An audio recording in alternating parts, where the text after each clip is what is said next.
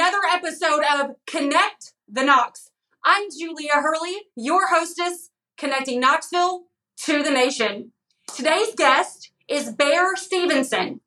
Bear owns one of the most prestigious auction companies in the East Tennessee market. We're in the same industry, and I'm going to tell you right now, friends, we're gonna we are we are in for a treat on learning all about how East Tennessee, East Tennessee real estate came to be and how he has helped that come to be. He's going to pretend like that's not who he is, but we're going to get it out of him today. Bear, thank you for coming on our show today. Well, thank you for the invitation. I've been looking forward to it. We have we have been trying to schedule this for a month, so we're super excited that we made it to Clinton, Tennessee today. Tell us basically how you came to be. How did Stephenson Auction get here, and what changes have you seen and contributed to in the time that you've been here? And you are one of the top auction companies pretty much from Nashville to Kingsport. So tell us how that whole story came about. It's a very interesting story, but it, if I can go back to an earlier time in my life, I was in the service. I went to Tennessee Tech, got a business degree. And shortly after I graduated, I got a commission, a second lieutenant in the combat engineers in Uncle Sam's Army, and wound up having a tour in Vietnam. I came back from Vietnam in March of 1972. And I'd been back about a month and I met a fellow by the name of Jake Butcher, who was in the banking business and here in East Tennessee. But Jake, a lot of people don't realize it, but Jake, when he graduated Union County High School, he went in the Marine Corps for four years and he was partial to veterans. And by having just come back from Vietnam, exiting out of the Army, he hired me to go to work in his banks. And while I was working for him, one of the banks that I worked at was in Campbell County up in La Follette. This was 1973. I opened a new bank in La Follette, C&C Bank of, of uh, Campbell County. But while I was up there, Hack Ayers, Haskell Hack Ayers, who had a real estate and auction company, became a customer of the bank. And he and I got to be real good friends. And one day after I had left the bank, he and I were talking. I left the, the bank in 1976. My father passed away very suddenly with a massive heart attack in 1976. And I moved back to Clinton from Knoxville and got in the real estate business. But about two, three years or so after I had gotten out of the banking business, and in the real estate business here in, in Clinton and Anderson County. I ran into Hack one day and he said, Bear, he said, you know, for years I've been wanting to align myself with an Anderson County realtor and develop the auction business in Anderson County, and I just never have done it. And I said, Well, Hack, if, if you'll hold off a few months, I said, I plan on going back and getting my broker's license and opening my own company. And I said, When I do, I said, Let's go in together. You be the auctioneer, I'll be the broker, and we'll go into business together which we did. And in, in 19, I went to auction school six months after I opened Stephenson Realty and Auction Company 40 years ago, 1982. But after having three or four auctions here in Anderson County, all of which people here in Anderson County called Hack Ayers in Campbell County, the adjacent county to Anderson, called him about doing a, an estate auction and I was involved with them. And after a while, I thought, I think I'm going to go to auction school. I think I can do this myself. So I go to Nashville Auction School for two weeks, 1980, February of 1983. Come back, serve my two-year apprenticeship with Hack, and then I went out on my own. It's required. Is it still required? No, the laws have changed since then. But this was 40 years ago, 39 years ago.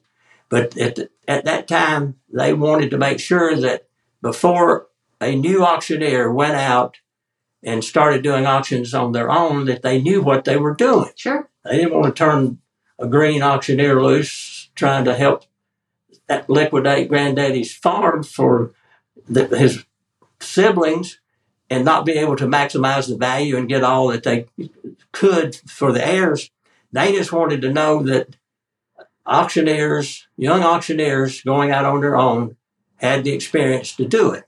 And Okay. they, they required a two-year apprenticeship, and then it they a number of years ago they changed it to just a one-year apprenticeship, and that's what it is now. But the fact that young auctioneers working under a master auctioneer to gain experience and learn what to do and how to serve the purpose the public. We as auctioneers and as real estate agents as well our job is to help people. Mhm. and for that help we're paid a fee so we can stay in business to help somebody else five years from now. But that's the attitude that i've always had about what i do is i'm in business to help people. And every situation is different and every every estate needs a different kind of help but it's very gratifying being able to help people So let's let's recap that because there's a lot of that conversation right there. You went to work right out of being drafted. You got back home safely, so thank you for that. Thanks for coming back home. We appreciate that. To go work for the Butcher Brothers. Yeah, I worked for, I worked for them for three and a half years. So people that don't really know. So the whole point of the podcast is to understand nationally why Knoxville, Tennessee is such an attractive place because it has become one of the more attractive places over the years. But in 1982, that's when the World's Fair was brought to Knoxville by Jack- really and truly the Butcher Brothers. Yes, They really were. They were the reason that the World's Fair came to the Knoxville, Tennessee market. Shortly thereafter, what happened? shortly thereafter, um, they, they, there were some people that think that thought that the Butcher Brothers had had Ha- They've had their share. they had engaged in some things they shouldn't have been engaging in, and as a result, the banks that they had were closed by the FDIC, and they had to to serve some time for what they were convicted for. Right, but that at the time, the Butcher Brothers built Knoxville. They, but yes, They, they, built, built. Knoxville. So you had the opportunity to be involved with people who understood a very serious business and understood how to grow Alcoa aluminum, brought the World's Fair, brought the airport, people who understood and they were here from here locally to have that knowledge and expertise that is rare to find in, in anybody's businesses in this day and age. And then to move on to the Ayers family. And one of the things that the Butcher brothers were very good at, they were able to surround themselves with people who were very knowledgeable in the world of finance and banking, who helped them along the way and gave them good guidance. But when interest rates went to 21%, they were involved with growing the banks that they were acquiring they were doing it on borrowed money and they were so heavily leveraged leveraged that when interest rates went to 21% they were having to pay interest on loans that they had procured to pledge the stock of the banks that they were buying and it just got out of hand and they were almost forced to create. It was 08 before 08. yes But regardless, during the time, and to make it a comparison, during the during 2005 to 2008, anybody who had just gotten into real estate would learn from developers like you had the opportunity to learn from the butchers. I mean, it's one of those very rare opportunities you get a chance to surround yourself with that kind of knowledge that at that young of an age. So that's an, unbelievable. And then the Ayers family, you went into business with. The, it was the the Ayers family, correct? Yeah, from from La Follette. It was hank Okay. Ayers, Ayers Realty and Auction Company. Yeah. But that was in 1982, and then he and I were, affiliated for about three years, and then I went out on my own in 1985, started doing auctions myself. But in 1989, something happened that I'll never forget. 1989, I was chairman of the Anderson County Chamber of Commerce here in Clinton, and I found out that at the Greater Knoxville Chamber of Commerce annual meeting at the Holiday Inn World's Fair site, Mhm. That Walter Cronkite was going to be the speaker. At the Knoxville Chamber event. Yes. Interesting. And I thought, I said, I would love to hear Walter Cronkite speak. So I rounded up nine other people, and we go over there and buy a table of 10. The Anderson County Chamber of Commerce bought a table of 10, And during Cronkite's presentation, he said, I have traveled literally all over this world. I said, he said, I've traveled very extensively within the United States. And he said, in my opinion, what you have right here in East Tennessee, you have the last unspoiled region for development in this nation. And when he started talking about this, I perked up. I remember if it was yesterday and it's been 33 years ago. But he said there's two things you need to concern yourselves with. Number one is the kind of growth you don't pollute your environment. And number two is the kind of growth you don't spoil the quality of life you have here.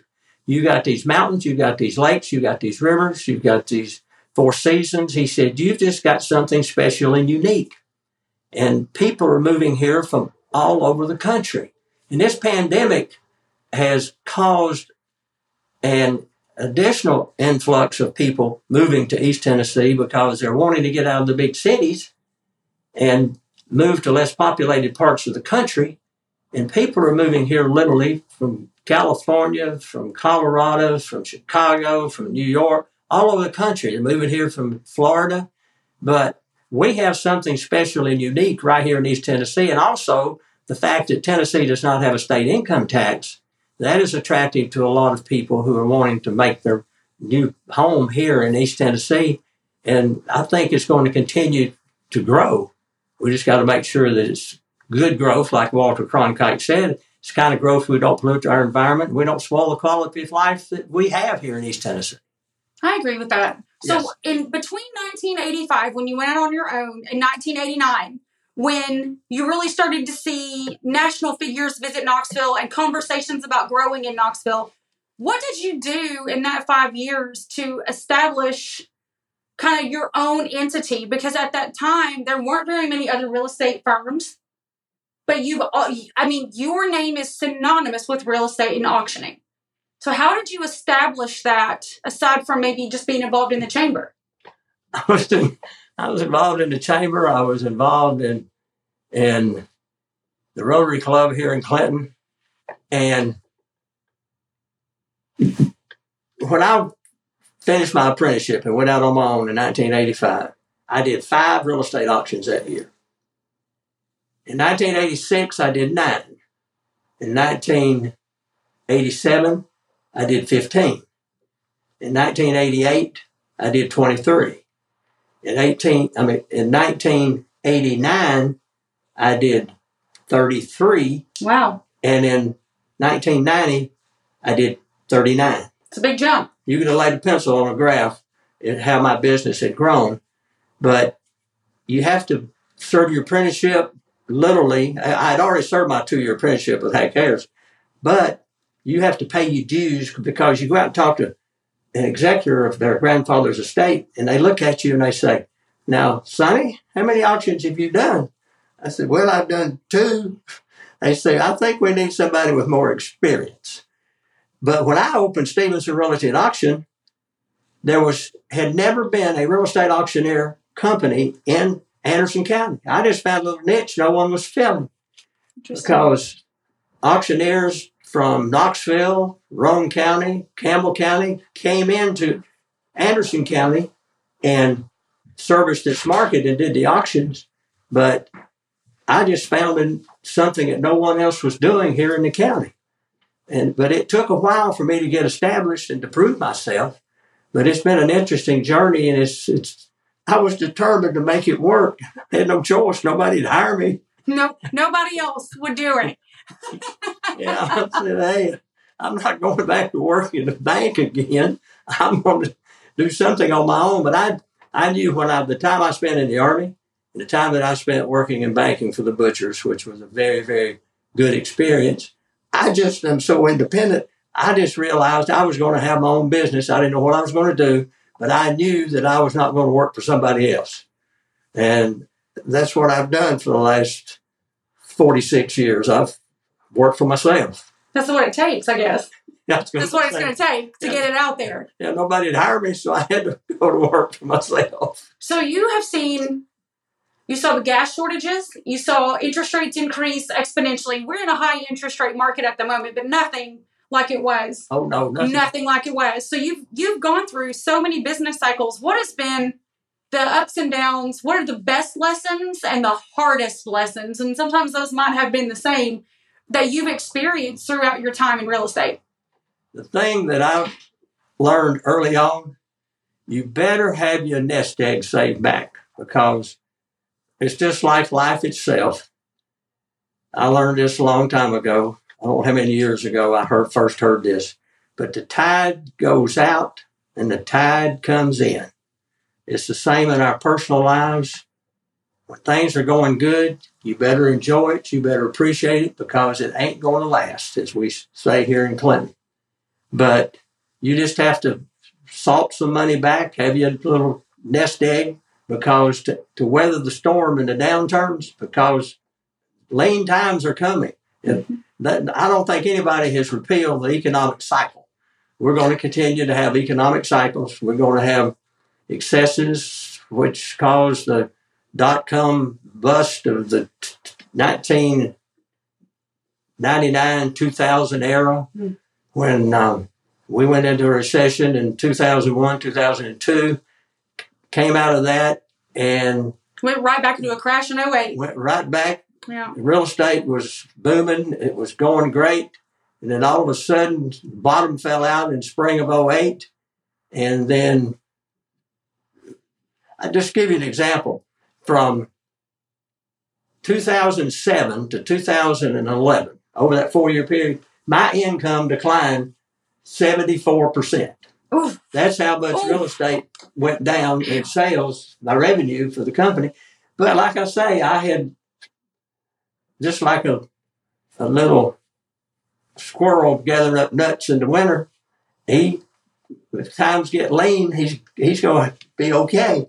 And it's the same way in business. You just have to make sure that you don't spend all your money and then the bad times come and you're broke and you have to file bankruptcy because there were so many people having to file bankruptcy in 09, especially in the, in the construction, the real estate business, because they had houses that they had built and borrowed money on and they couldn't sell them because uh, was, we're, we're in such a de- uh, decline in real estate values that I didn't want to ever get myself in a position that I would have to do that. So I've just been very conservative in my real estate ventures. Pain head to toe?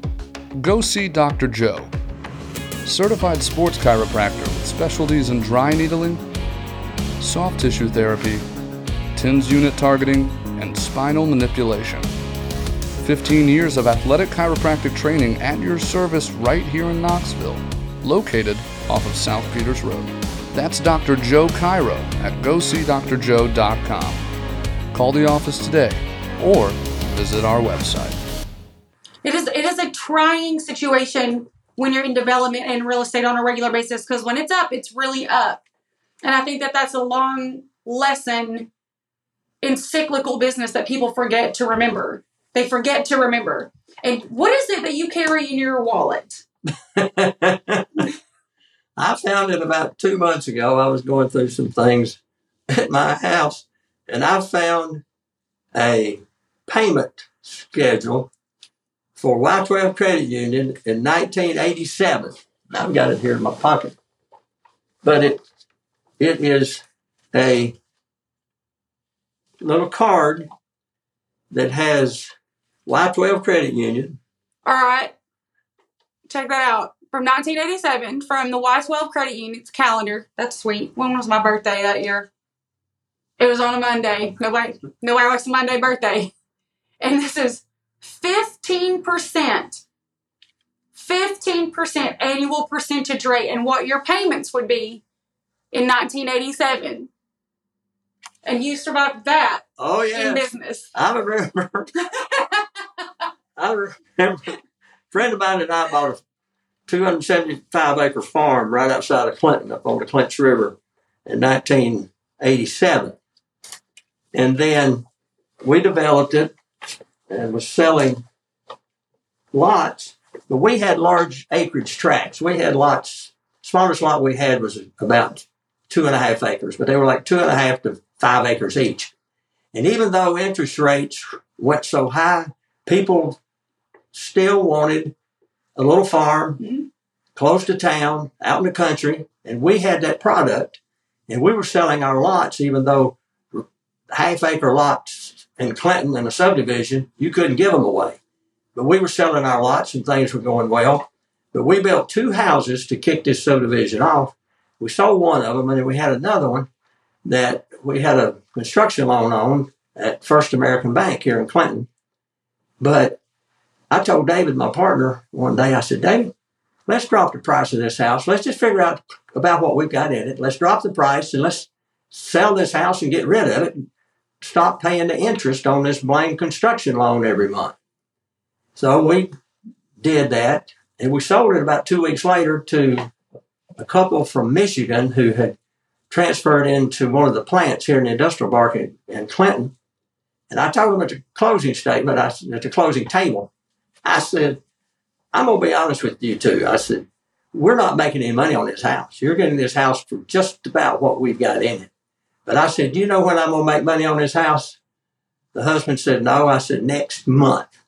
because I'm not going to have a $700 interest payment. No doubt. That's when I'm going to make money is next No month on this house. But you just have to be willing to cut your losses and go on down the road. And that's what we did. That is one of the biggest things at the end of every year as a real estate agent. And I'm still, I'm a newbie, eight years in. I mean, I still have, you've forgotten more than I have learned so far. Honest to goodness, I have so much more to learn.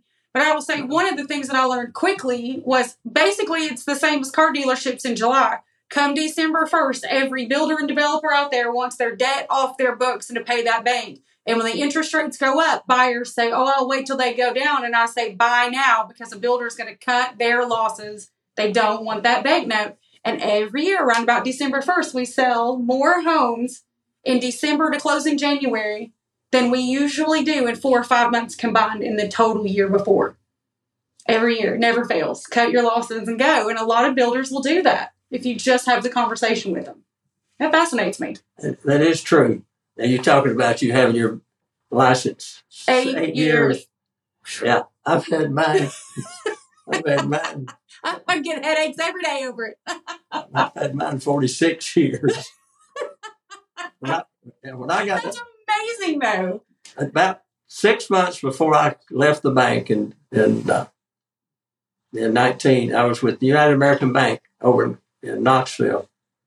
But about six months before I left the bank, I went over to UT and took a real estate, principles of real estate class in night school over there at UT and got my real estate license about six months before I left the bank because I had a an inkling that I was going to get out of banking anyway. And so when I made the decision to leave and come back to Clinton and get in the real estate business, I already had my license. So I was a little bit ahead of the game at that time, didn't have to wait to get my license. But I've had my license for 46 years. And it's been a heck of a run. It's been a heck of a journey. It's been a very interesting journey being in real estate, but it's like we talked about a minute ago, the ups and downs and the economic cycle. When I was, I went to uh, several banking schools when I was first went to work for the butchers. And one of the things that I remember that they were talking about, the average life of a builder is about seven years Interesting. because people, I mean, that was 45 years ago. Because they, because they have to be able to keep and maintain lending as well? Or is that just because they get tired of it? No, it's the economic cycle gets them. Interesting. Just, I mean, just think about how many people went out of business, went bankrupt, how many builders who were not capitalized well enough to weather the storm that went out of business and took bankruptcy because of the downturn in the real estate market that we experienced in, So, in so far, 2008. what I can remember, 2005, and back then I had just started. When I say sick, when I say business cycles, I'm referring to my adult life because I I experienced the 80s with with my parents having 15, 16 percent interest. I didn't have to pay it. I didn't understand money.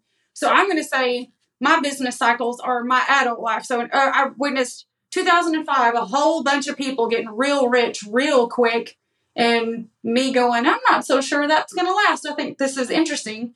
08 crash happened. 95% of those people I've never seen since, but I've seen their properties just absolutely go for pennies on the dollar. And then 2011 12, I saw the roofing industry have a peak because we had all the hail damage here. So we had people overnight millionaires who then packed up and left. So the builders left us in 08. The roofers left us in 2012, started coming out in 2014 out of the foreclosure system, which is when I got my real estate license. And I was still having to go make five, six hundred phone calls to beg buyers to beg houses because to buy houses because nobody wanted them because you still couldn't get decent housing because the builders had let them fall apart. It was very interesting. And then we had the 2019 pandemic where you literally sat there and you were just a, a, contract writer. All you had to do was take a phone call and write a contract. You wrote, I wrote 135 contracts in 2020 by myself. And now we're starting to see interest rates creep back up.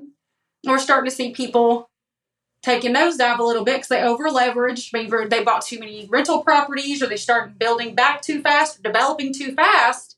And in 08 was due to the lending, and now I think it's due more to lack of maybe poor financial planning. But we're starting to see a lot of ups and downs come in my adult lifetime so much shorter than the 10 year cycle. So, what are your predictions for that future coming forth? Because what I'm experiencing is a lot of ups and downs within four year spurts instead of 10, like it used to be. You could almost count on a 10 year cycle. One of the things that has happened, you mentioned, alluded to our, the pandemic, when things shut down the second week in March of 2020, almost three years ago. We didn't know last time we'd had anything like this that happened was in 1918, 1919, what is referred to as the, the um, flu pandemic, which was really a virus that first place they had any indication that something was going on was at an army base in Kansas. And GIs were getting sick, some were dying, and then they shipped off and went to World War II, went to Europe, and they spread it worldwide. Oh, wow. But anyway, we hadn't had anything like that since, you know, 100 years ago. But the Fed drove interest rates. The Federal Reserve Board is what controls the economy in this, in this country. Congress passes a few laws that can can affect it in small ways, but the Federal Reserve is what really controls interest rates in the economy in this country. But the Fed drove interest rates down to unprecedented historical lows just to keep our economy from falling off a cliff. Right. And it caused excesses in our economy and then the supply chains got disrupted and it couldn't get parts and and it's just a whole combination of a lot of things. And inflation took off. And then they said oops we're going to have to slow the economy to get inflation down. And that's what we're in the middle of right now. And interest rates are going to probably continue to go higher to get the, the uh, economy slowed down. And so we can get inflation back down to 2% or so, which historically is traditionally the, the um, level that they want inflation to be at. But we're in another cycle. But I think that probably by the end of next year, a lot of economists that I listen to on CNBC every morning try to keep up with it, what's going on with our economy and interest rates. But most of them consensus by the end of next year, we should have inflation down to a tolerable level and we'll continue with the kind of growth that we've been experiencing the last several years. So buckle in, kids. buckle in. Things are going things are going to be a little slow come springtime. Save some money. Save some money. Save you, some money. You got to close and salt some of it back. Why do you say salt some of it back? What is that? Put in a savings account and forget and forget you got it because you might need it at some point in the future. That's what I call salting it back. That's an old I grew up on a 40 acre farm about five miles from here. And that was an expression out in the country, just salt some back. And I guess it has something to do when you kill a hog and you salt the, the uh, bacon and the hams down to cure it. I guess that's what it refers to. I don't know, but it's just that's the expression I grew up with. Well, I'm going to steal it. I'm going to start using that. Yeah, just, just carry that on. Just salt some back. Salt it back for a rainy day. You might need it one of these days. You might need to soak up that rain. what is your dream or your outlook for the Knoxville market? And Clinton, Tennessee, for as much as they have tried, God bless y'all, have tried to keep everything inside of just Anderson County. That pandemic drove people here from all over the country. And now Anderson County, for as quiet of a town as it has been, is, is truly on par with the growth rate of one of the highest percentages counties we've seen. So there's some there's some growth happening here. What is your future projection and wish for that growth over the next decade? I think all of East Tennessee is going to continue to grow. I know right right now, Loudon County is fastest growing county in in East Tennessee. Knoxville is growing west, growing north, is growing in all the surrounding counties around Knoxville. And as a result, we're going to have, I think, con- continued growth in the real estate market for a long time to come. Yeah. I don't see anything that's going to stop it because we have the amenities that people are, are looking for here in East Tennessee. Okay. What would you want if you could plan it out? I mean, y'all have a good planning commission. Most counties have a you know good planning commission lately. A lot of different, a lot of things have been changing. A lot of rules have been changing. But if you could do it for the next generation, what would that look like? The Planning Commission, No, just uh, planning Anderson County in general. What would it look like? If you had a magic wand and said, I have limitless capability, what would it look like? it would continue the same as we have been doing for the last 45, 50 years or so. A mix of industrial, commercial, and residential properties, but have it growth in such a way that you don't spoil, just like Walter Cronkite said 33 years ago, you don't spoil the quality of life you have here to make it enjoyable living for everybody that lives here and who is going to be moving here. I know Morgan County, they don't have the kind of uh, uh, growth that we have. But one of the reasons over there, I know they don't have a, a um, zoning office over in Morgan County. Really? Yeah. And as a result, there's a lot of Amish who have moved to Morgan County around the Deer Lodge area. And hmm, the reason that they're moving down here, and they're coming, a lot of them are coming from Punxsutawney. I think I'm saying that right. Toxitani? Punxsutawney Phil, that groundhog. Punxsutawney is a little old town up in Pennsylvania. It's a population of about 10,000 people. And they're moving up, moving down here because they got tired when they would go out and build a house.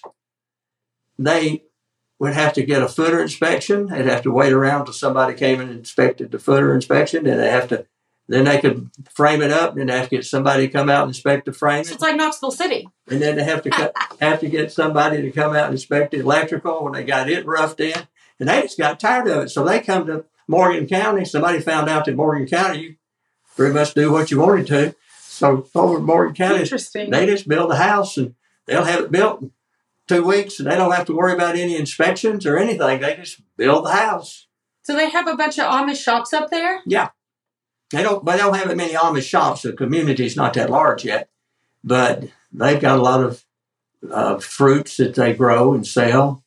Um, I just Yeah. learned something new. oh, I had no idea that Morgan County, Tennessee is the new Amish hotspot because they know how to make things. yeah, just like Muddy Pond down in, in uh, Cumberland County. If you want some good molasses, go down to Muddy Pond. You can get some. Really? Oh yes. We all know that real estate is location, location, location. Our team at Just Homes Group has the true expertise, pairing buyers and sellers with the right opportunities. Whether you're looking to buy or sell a home right here in Knoxville, Lenoir City, Clinton, or Farragut, we have the expertise throughout every Knoxville surrounding area. Call Julia Hurley at 865 237 7328. know anybody that makes what is that? It's not it's not sweet gum. It's not molasses either. It's like a um it's thicker than molasses. Maybe maybe it is sweet gum. Do you know what I'm talking about? I think you're talking about. Sorghum. Well, sorghum and molasses are basically the same thing. It's just a different form of sugar cane. But it's sugar cane. I tell we could sit here for days and I would learn more just sitting here talking to you. Uh, there's there's one recipe that I make that requires sorghum over anything else. I can never find it. People, they substitute sorghum for molasses. It's I mean, you can't hardly tell the difference in the two. But the thing about it, Julia, you sit here and talk to me. I'm going to sit here until you tell me all the good stuff. That's what's going to happen. 90, I've been, I've been saying for years that probably 90% of what I know will never do me a bit of good. I just know it. I disagree. I think that you know so many amazing things. I think that you should tell the whole world about all the things that you know. And we could make just an entire cut of just this is the Bear Stephenson show. You know, But then on the other hand, who cares? I care. I think it's fascinating. I think it's fascinating. I think that the more people in Knoxville area that move here, that every day goes by that we miss an opportunity to know and talk with the people that watched it grow, helped it grow, and know the stories of the people that got it here because nobody talks about it. I have found that to be so unbelievably true that when I talk with young people that move here, I ask them, Do you know how the World's Fair got here? They didn't even know it was here. Do you know who the Butcher Brothers are? Ne- never heard of it. Do- I mean, they don't know the history of Knoxville or why that's important because without these people and this situational happenstance of meeting all these family names that back then they were probably just starting their business off like everybody else. But in today's, if you go to the University of Tennessee campus and look at the names on the buildings, those are the people. These are the people that built Knoxville. And you built that with them. And I don't think enough people talk about it. And our history one day is just going to be gone. It's going to be a whole bunch of 30 somethings going, well, I just think that's, we should remodel that entire building. I don't know why we would preserve that or why does that matter? Because understanding how it grows is a way to keep it growing properly. And since you had that much real estate experience in it, knowing how to make those relationships last, how to build those relationships out, how to bring businesses in correlation with residential and manufacturing at the same time, these are all things you've done. And I think it's important that people understand that those things come with years of experience and relationships and how to maintain those and how to build on that. That's true. It uh, it takes a lot of people working together, and I know one of the things that I really was impressed with is when the, a number of people got together and had the slogan nine counties one vision Yeah. it was knoxville and the eight surrounding counties that adjoin knox county Right. that have a common border with Knox County. There's nine counties, Knoxville and eight others, and nine counties, one vision. Because what a, plant that locates in Anderson County, it is good for the surrounding counties because Anderson County's the industrial parks here in Clinton. Campbell County's largest employer is Clinton Really? more people in, in Campbell County drive to Clinton down the interstate to work at these factories It's at Aisin and um, um, 3M is located in the old Food Lion. They bought the old Food Lion distribution center here, and and uh, they just um, have received a um, tax abatement for an expansion. Going to employ 500 additional people. That's amazing. But as these companies around in these nine counties, as they locate, and and companies are also coming here because we don't have a state income tax, and also a lot of people don't realize, East Tennessee is within a day's drive of about sixty percent of the population of this country. Mhm. And when we got the interstate system completed, that made East Tennessee accessible to the outside world prior to 1970, you could hardly get to East Tennessee because we had 25W north and south. We had Highway 70 from Nashville coming through Knoxville, Kingston Pike, little old two lane crooked road. And uh, with the interstate system made East Tennessee accessible to the outside world, and they are coming. Yeah. There's an old expression, I've heard it all my life, but there's an old expression the South's going to rise again. Have you, have you ever heard that expression? Where are they rising to? The flower store? Have you ever heard that expression? I have. Boy, they've been trying for a long time. Okay, well, I guess it came after the Civil War when the when the Union Army and, and uh, Sherman marched through the South, just whatever wasn't already burned or or torn down. He he marched through from from the Mississippi River all the way to, to Charleston, I think it was, and just and finally the Southerners that were left said, "South's gonna rise again." But you know how we're rising? It's all of the the people moving here from all over the country. Yeah. People coming from the north, people coming from Florida, moving the halfbacks as we call them.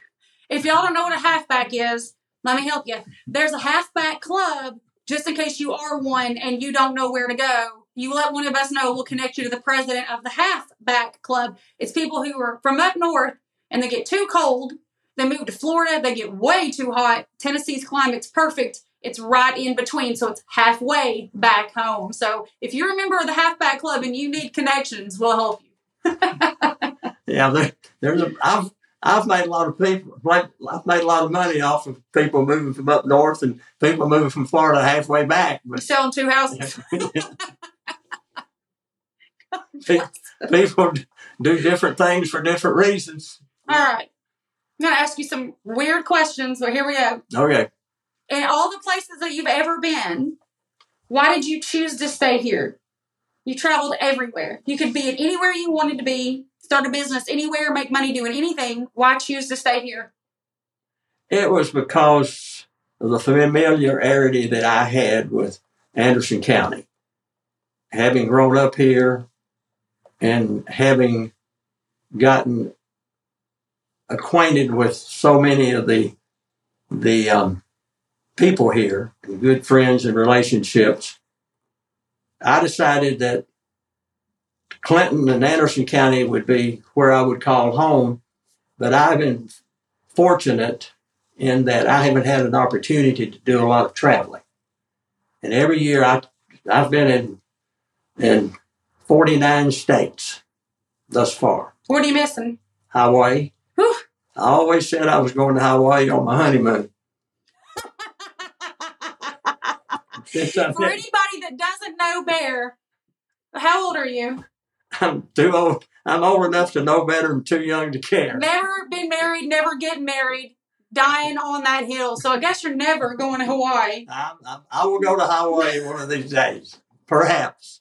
I'm going to forget about that vow I made to myself that I was saving Hawaii to my, for my honeymoon. I'm probably, by the time I'm 80, I'll probably just say, heck, I want all 50 states under You're just going to go. I'm just going to go All right. for the heck of it.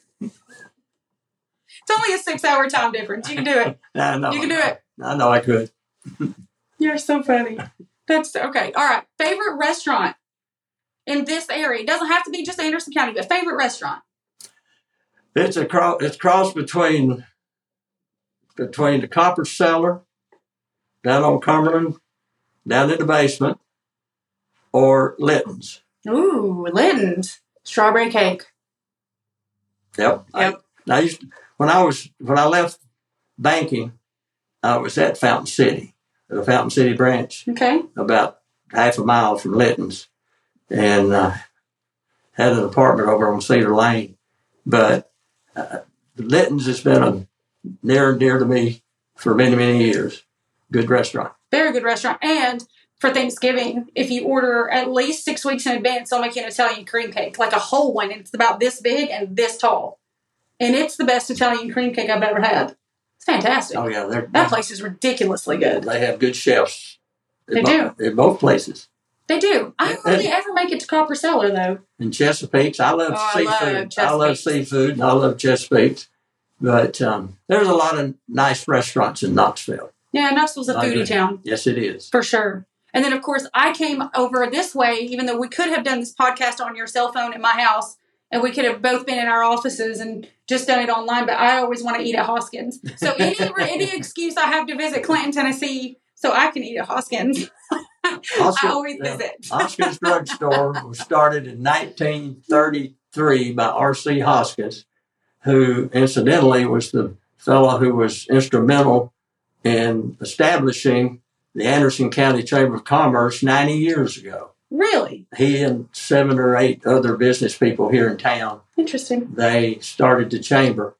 But if you if you want a good restaurant, good lunch, breakfast, come over to Clinton and go to Hoskins Drug Store, which is right across the street on Main Street from the Anderson County Courthouse, directly across the street. You don't want to go in there, the courthouse. No, but Hoskins is a Yeah, safe Hoskins. space. safe space. Favorite gas station? favorite gas station. I've got to say the Get and Go. I was going to say, if you don't say get and go, Joe Hollingsworth's going to it. Your, say, your building is going to Jo- be. if Joe Hollingsworth ever sees this and I didn't say Get and Go, I wouldn't have a friend anymore. Well, I want to say the Get and Go does have amazing hamburgers. Oh, they do. Just a PS. Anybody driving through Clinton, stop at a Get and Go and grab a hamburger. Get it and go. It's good. Now, this Joe has established. Joe is a very astute businessman, but he has cornered all four of the main arteries in and out of Clinton. He has four get and goes. He's, Yeah. he's got, and I remember when he built the first one. I was building houses over in Lone Mountain subdivision when I shortly after I left the bank. But like I say, Joe is a but he gives back so much to this community and all He over. East Tennessee. Can you name and remember all the organizations you've been a member of and been on boards of? Because I know, I know you're on what six or seven boards now, but in the time that you've been, no, the time that you've been here, what all have you been involved in? The thing that I got involved in right after going to auction school, I started, I decided as an auctioneer, if you're going to become proficient with the, developing an auction chant, you have got to have practice. So I started developing charity auctions.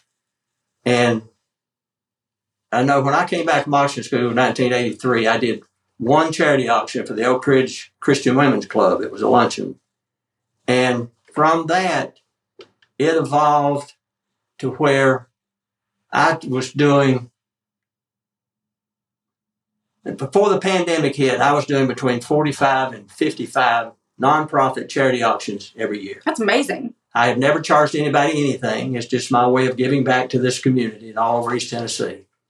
But my high water mark in 1998, I did 76 charity auctions. Wow. And like I say, I've never that's why the charged, won the national championship. there, you just gave so much of yourself, they had to give it back.